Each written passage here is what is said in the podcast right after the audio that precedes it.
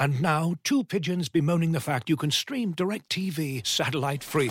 Hey, Frank, a little birdie told me you don't need a satellite dish to get DirecTV. What's little birdie? Was it Jimmy the Sparrow? It's a figure of speech. Point is, you can stream DirecTV over the internet now. Oh, sure. Next, you're going to tell me those big birds are made of metal and filled with people, right? you mean airplanes? Stream DirecTV without a satellite dish. Visit directv.com. High speed internet service required. Terms and restrictions apply you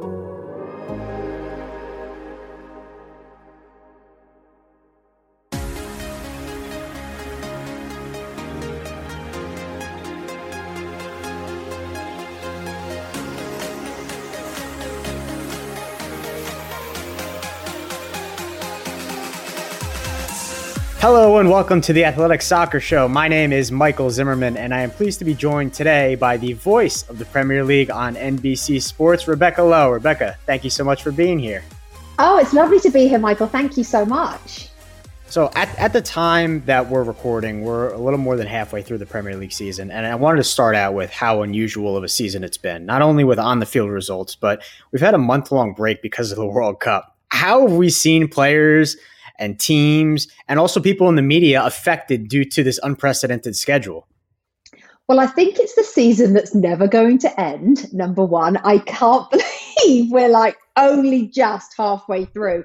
Um, from my perspective, purely from broadcasting perspective, I've really enjoyed it because it's just been different. Having that break um, has added a different dynamic to the way that some clubs have dealt with managerial sackings, transfers, um, form has been really interesting. You know, you had the weird situations. Some teams were really good before and then fell away after the World Cup. Other teams like Leicester were really poor at the beginning, then they found their form, and now they're poor again. You know, so except last weekend. Um, so it's kind of almost inexplicable. I don't think anybody, because we haven't got any previous history, Michael, of how this affects teams, it's hard to really predict the rest of the season based on the World Cup. But the weird thing about a World Cup is, my goodness, you forget about it quickly, don't you? I mean, when you're in it, and I was lucky enough to do a podcast during the World Cup, so I absolutely lived every single day of that World Cup. You feel like when you're in it, it's never going to end. And then the World Cup ends, and you're like, this is going to be the talk of town forever. And now you're in early February, and you're like, oh yeah, there was a World Cup, wasn't there? I forgot about that because everybody just regrouped so quickly to the Premier League. So I just, I don't know whether it's had as big an effect as I thought it would have on results. I don't. I'm not going into every weekend and coming out of every weekend, Michael, going, oh, yeah, that's because the World Cup. I feel like it's kind of, we've absorbed it really. Maybe come April and May, we might see a few drop offs from certain players who could be exhausted. But so far, nothing really. Okay, well, so we, we've seen Arsenal's resurgence under Mikel Arteta, Erling Haaland's historic goal scoring. Uh, you know, that those have been two of the many storylines from the first half of the season. Yeah. For you, what has been the standout storyline from the first 18 games or so? I mean, there are, oh gosh, there are so many, and that's why we love this league, right? Because there are literally storylines at every club. But for me, if I had to pick one, Michael, as much as I would love to go for a Brighton or a Fulham or a Brentford, I've got to go for Liverpool. I mean, what has happened to, to have such a drop off? And actually, this season has felt like, and maybe it is the World Cup, I don't know, but this season has felt like the season of sort of the whole thing turning on its head. So you've had Newcastle who've gone from okay to to really really good. Last year West Ham were really really good. Now they're struggling against relegation. You've had a number of these clubs who've and it kind of makes a mockery of that situation when we say, "Oh, it's a project. It's going to take years to their, for them to get where they are." I mean, Arsenal haven't taken years to go from fifth to first. They've gone from fifth to first in a season. Now Liverpool yeah. have gone from going for a quadruple to right now trying to stay in the top ten. That for me is the story of the season because as much as I read, as much as I listen, and as much as I ask about why, no one can really give me an answer as to why this has happened. Ultimately, we're a bunch of human beings. They're a bunch of human beings. And sometimes people are just off their game from top to bottom in the club. It's a weird story, but that for me is the biggest story. Well, you mentioned Liverpool sitting mid-table. So are Chelsea and Brighton, yeah. Brentford, and Fulham are all exceeding expectations, sitting Love in the top eight. I not not just on Liverpool, but is there a particular reason as to why we're seeing so much parity in the league this year?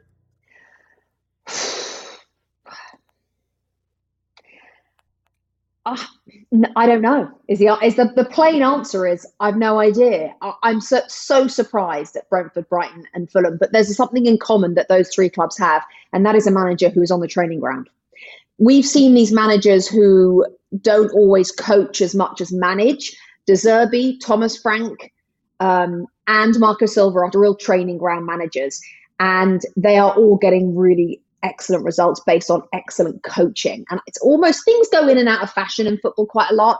Um, that has been a reason why they've done so well. But in terms of why, I don't think there's, you know what, the Premier League, Michael, it's like a kind of planet of its own. It does. It has its own weather systems. It has its own ups and downs. It's a kind of a weird bubble that within it it's hard to explain why a lot of things happen. A lot, they're sort of mini perfect storms. Chelsea is a mini perfect storm of negativity right now. Liverpool the same, and then you look at Brentford; it's a mini perfect storm of positivity. It's almost it's hard to explain without just listing. There are so many reasons. There isn't one overarching reason. Um, I think you have to look at each club in as an individual to to realize why they're either doing really well or they're doing really badly. It's just one of those seasons, and I, for one, love it when it's like this because it gives it an injection of freshness.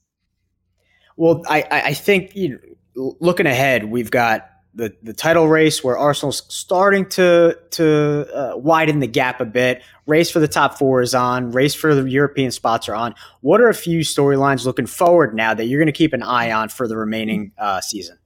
The number one is Arsenal. That is, as you mentioned there, can they do it? Can they hang on? Can this young team who haven't won a title, I don't think pretty much between them, find the gumption that they need in this final run in, I guess, of 20 odd games or just under. Um, that's the headline, of course. If they win the league from fifth to first, it's humongous. Um, whether those three we talked about, Brentford, Brighton, Fulham, can they really get a European place? That's something I'd love to see. Um, so I'll be keeping my eye on that. Keeping my eye on the Chelsea Liverpool duo of surely they're not going to finish ninth and 10th. So that's another thing I'm really interested in. The bottom is interesting because normally by now, I think Southampton are going to be the team to start to get cut adrift. And I think last weekend it just started to happen. But above them, it is so tight all the way up to Palace. Um, who feel like they've been 12th since they started the season. They're still 12th, but they are being sucked in if you look at the points um, total. That bottom half is fascinating too. Um, I tell you, everywhere you look, I could give you a storyline. I mean, I've only picked out four, but I could give you another six. I love this division. It's just got everything you could ever want, isn't it? It's like the, it is the gift that always gives every single week. Oh, it's the entertainment factor. Everybody's going to be glued in. So, zooming out a bit, the ever so complex topic of soccer culture in America is brought up seemingly every single week by fans. How would you best describe the soccer culture from your experience here in the United States? Well, I would describe it, Michael, as being totally different to the country I um, moved to 10 years ago. The Premier League, there is no doubt, has become the leading division in the world of soccer in this country. MLS is growing, it's doing great things. USL below it, grow, I mean, growing at the rate of knots. And I'm just talking men's football for a second, let alone women's, which is also growing. Now we have a USL women coming in nine, uh, 18 months' time. But the Premier League, because of the content and the product itself, it's a juggernaut. And that has, and I do think NBC's coverage of it has really helped to bring in a whole new audience. I mean, we just we're breaking records at the moment for I think the, the last two weekends have had have been the two most watched Premier League games in the history of this country. Um, the Arsenal Man United game and then the Tottenham Man City game last weekend you know, we're pushing 2 million viewers. That was not heard of 10 years ago. So I think I would describe it as growing, growing, growing, being probably the only section of sporting audiences that are growing. I mean, NFL is where NFL is going to be. Yeah. The other three, I mean, football's, in my opinion, football's bigger than ice hockey. And I think that you would, you can see that from the stats. And not only average attendances, Major League Soccer is bigger than, actually, Major League Soccer's average attendance last year is bigger than Major League Baseball and NBA and NHL. Not sure about NBA actually, but definitely NHL and MLB. Um, so in, in, terms of attendance at Major League Soccer, it's it needs more credit. And then in terms of viewing figures, bigger than um, NHL for sure. So it's just you just describe it as a really interesting time because there aren't many things left in America or the world, but certainly left in the United States with this level of growth, but with this so much um, expanse and, and space to grow into. You know, this is this is nowhere near where it's going to be in hundred years. I mean, imagine. Um, so few things these days have space left to grow especially something as big as football that we, we, you know that we see around the world everywhere else is saturated with football not in this country and that's what's so exciting and that's what's so attractive to owners and to broadcasters well what are those next steps for the growth um, in I, will keep it strictly to the premier league here in the us what are the next steps uh, of growth that kind of need to be done May, maybe following the, the the english model because it's so hard because us fans aren't weren't born and raised in that culture. We're kind of latching on a little later in our lives. So what's that next step of step of growth that's more natural over in the UK than it is here? It's, it, you're right. That's always going to be the problem for uh, a Premier League fan here in the US.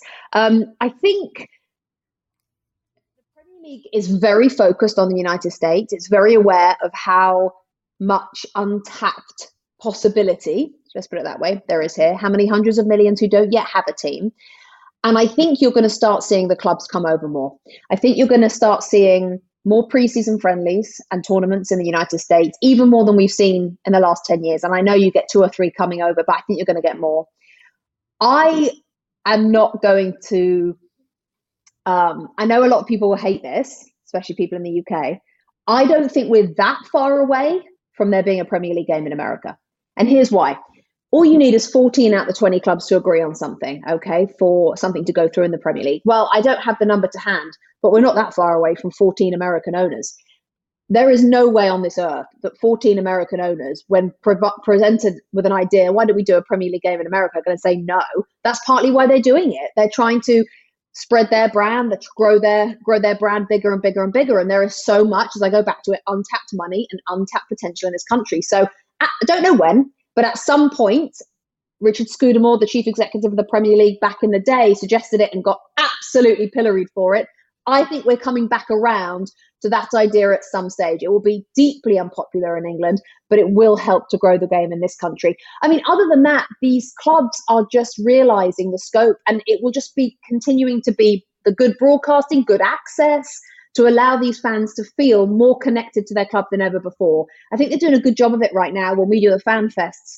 That really helps to get connected to their, their clubs. It's just time. You know, you can't do it overnight. Small steps get to big, big prizes. Well, speaking of those fan fests and and your NBC broadcast, what's a Premier League morning like in studio for you? Take us behind the scenes into your preparation for a broadcast.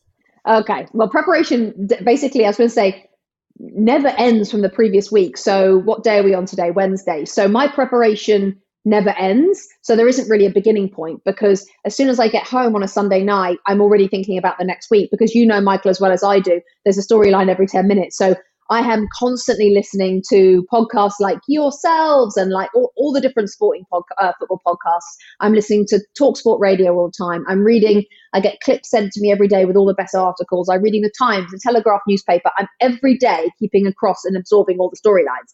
So that happens during the week. We have conference calls Wednesdays, uh, Thursdays, and Fridays.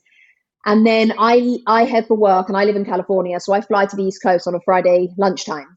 Um, and I am trying to go to bed as early as possible on a, on a Friday night because the alarm goes off at 3:30 a.m. on a Saturday morning, and we are I'm in there hair and makeup at 4:30, and I'm in rehearsing at six. Now between 4:30 a.m. and six, I'm in the makeup room. At some point, two whoever's on, Robbie, Robbie, Tim, Danny, whoever it is, will come in, get themselves ready, but we'll have a little chat. We'll have a conversation about what we're going to open the show with.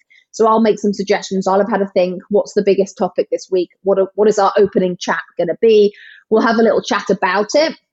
I rarely tell them what I'm going to actually ask them because it's nice to be fresh, but we kind of get the gist of what their opinions are. And then I'm in the studio at six to rehearse for an hour between six and seven, and then on air at seven, and then off air at three. At which point it's back to the hotel, quick run in the gym, quick bite of something to eat, and then I sit and I catch up on any other storylines or any fallout from that day. Um, prep all of Sunday's show all of their stats and how we're going to open the show. Bed again at about 7.38 because the alarm goes off about 4 Sunday morning. Do the whole thing again, fly home Sunday night. And then it just carries on every week, forever. it feels I mean, like. Th- those, those early morning wake ups, in addition to that jet lag, must be must well, be you tough. know what? I'm not sure the body quite knows what's going on because I'm living in California time, flying to New York time, but working on British time. So I think the body's given up on that a long time ago. It just does what I tell it to do. So there actually, no I no, there, I live I live somewhere in the sky on that kind of time because it I don't know. It just it works. All I can tell you, Michael, is I need my sleep. So I will sleep on the plane on the way to work. I will get my eight hours every night when I'm there, and I'll sleep on the plane on the way home. I am just Rip Van Winkle, as we say in English. Um, that's what I I prioritize my sleep and my job when I leave home, and it's I kind of compartmentalize between my home life when I'm just a mum Monday to Friday, and then my work life where I'm purely the host. And it's kind of nice to separate the two. Yeah. Well, because soccer is such still a relatively new sport to most Americans, how do you go about balancing the two audiences of newcomers who are still learning the sport, clubs, English football and culture, and the fans who follow every single weekend? Do you have to kind of have a mix of maybe a little teaching to also respecting, you know, the knowledge of of those current fans who have been around a while? Yeah, it's a really good question, and it's something that we addressed from day one, nearly ten years ago. We said, look, let's let's there's no way that the fan base in the United States back in 2013 was anything other than really uh, educated, full of knowledge, and all in on football. So we knew that. But then we, like you said, knew that we had a whole other audience we had to attract. And actually, whilst that was probably at its height back then, every week we're still getting more fans. I meet fans at FanFest who say, Oh, I've only been watching it the last six months, but now I love it. So it reminds me that we are still in that position of we know there's an educated fan base who don't want to be talked down to, but then I've still got, you know, John and Emma who want to come on board, who just have started watching. How do I balance? And how you balance is football's a pretty simple game, isn't it, Michael? I mean, let's be honest. You don't have to really, really explain every rule. It's pretty easy to pick up. So when you're broadcasting, I think the best thing to do is the, the things that you need to educate people on who are new to the sport is the history and the rivalries and that kind of who's used to play for this club and that kind of thing. And I think you can just drop them in in a natural way, often using the phrase, as you may know. And that way, if you say, as you may know, you're not offending the people who do know, but you're educating the people who don't know. You know, you're sort of striking that balance. So that's constantly in my mind. You know, we don't sit there and say, now this is offside because his, you know, we don't do that. But we, but we, enough for somebody who is new to understand what we're saying. It's a it's a hard balance, but it's one that NBC take very very seriously from top to bottom. Um, and so far, I think it's worked because we are gathering more and more new fans with every passing year. Have you had Americans come to you and ask you for advice of getting into the fandom of the Premier League? Maybe like what clubs to choose, maybe how to start following um, the league? Yeah. Oh, yeah. I mean, mainly, mainly the question is who should I support? And so mm. then we have the fun of okay, let's talk about. Tell me about your life. You know, do you have any link to England at all? You know, anything at all? We'll just latch onto it. Like your granny's brother lived in Newcastle once, and right, Newcastle's your team. So we tried. I tried to find a link, even if it's tenuous, to give them a team. Because once they have a team, Michael, you're all in.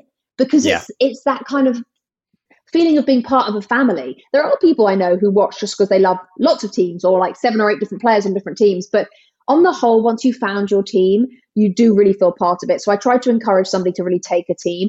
Um, and then I just say to them, look, it's not going to be difficult to follow. You're just going to follow them on social media and you're going to, and I'm going to post every week what channel you're on. Are you on NBC, USA Network, or Peacock? And we are going to talk about your team every week because we talk about all 20. So it's not going to be hard to follow. Just come with us on our little trip and then I'll see those people one or two years later, and they'll just be absolute, you know, mega fans. Um, because it's not difficult to become a mega fan. I mean, we show every game, we give you a ton of coverage. We don't just skip from game to game. We do post match, we do interviews. You know, we try to give you a rounded view on your team, whichever team it is. So I think living in this country now, if you have yourself a team, it's pretty easy to follow how they get on and, and their ups and downs over the course of the season. Well, I, I kind of want to wrap up with with this, and it's it's it's a little bit of a fun one. You've done remote broadcasts at so many different locations. What's your favorite ground that you've covered a match for uh, at NBC? Oh, good question. And and, and I'm uh, guessing Crystal Palace is going to be well, unfortunately, Michael, I am I am in I am dispute with NBC at the moment because we haven't yet done a game from Crystal Palace. I, of course, have been to Palace many times, and I keep saying to NBC, I promise you, if we do a remote broadcast from Palace, it won't let you down. Yet to actually get there with NBC, so that's on my list. Even um, with the um, Ted Lasso connection, there's got to be some. Don't trust me. I am trying. I am pushing for Crystal Palace on our next England trip. Um, it, a lot of it depends on what, how the fixtures fall. Well, that's what mm-hmm. they tell me. Um, I love always going to Old Trafford. I just think there's something about and Anfield actually, and St James's Park. Those would be those would be although the Tottenham's new stadium is pretty good too. But those first three that I said when I used to be the sideline reporter for ESPN back in the day uh, before I moved to America, those were the three places that you walked into: St James's Park, Anfield, and Old Trafford, and you were like, oh, oh, this is in the this is like in the fabric of the country. These three stadiums are so ingrained into the cities that are so ingrained in football. You feel it. You can feel the richness of those three stadiums, and the atmospheres are all different. Um, but I, lo- I love them all. I absolutely love them all. Tottenham's new stadium is a little bit like, whoa, blow me away. Um, but I would probably, if I was absolutely pushed for one, I'd probably actually have to say Anfield because the atmosphere at Anfield, when they're doing well, um, is second to none because of where it is in amongst all the streets and it hasn't moved, and because how close everybody is to the pitch, and it's not a brand new. I like the old stadiums. I think I'd go Anfield. Yeah. As a Liverpool supporter, that's kind of what I want to hear. yeah. Well, we're all looking forward to seeing how the Premier League season unfolds as we head into the home stretch. And you can watch Rebecca and the rest of the NBC Sports Gang on NBC USA Network and Peacock. Rebecca, thank you so much for taking the time to chat and hope to speak to you again real soon. Michael.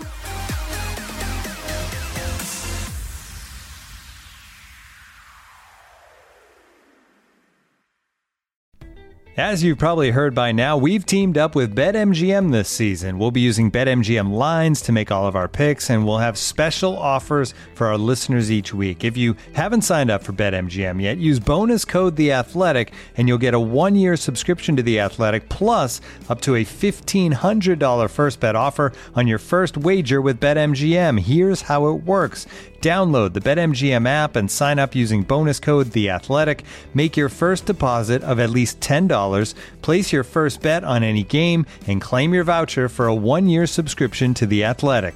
See BetMGM.com for terms. U.S. promotional offers not available in D.C., Mississippi, New York, Nevada, Ontario, or Puerto Rico. Gambling problem? Call 1-800-GAMBLER. Available in the U.S. Call 877-8-HOPE-NY or text HOPE-NY 467-369 in New York. Call 1-800-NEXT-STEP in Arizona. 1-800-327-5050 in Massachusetts. 1-800-BETS-OFF in Iowa. 1-800-270-7117 for confidential help in Michigan. 1-800-981-0023 in Puerto Rico. First bet offer for new customers only in partnership with Kansas Crossing Casino and Hotel. Don't forget, if you haven't signed up for BetMGM yet, use bonus code The Athletic, and you'll get a one-year subscription to The Athletic, plus up to a $1,500 first bet offer on your first wager.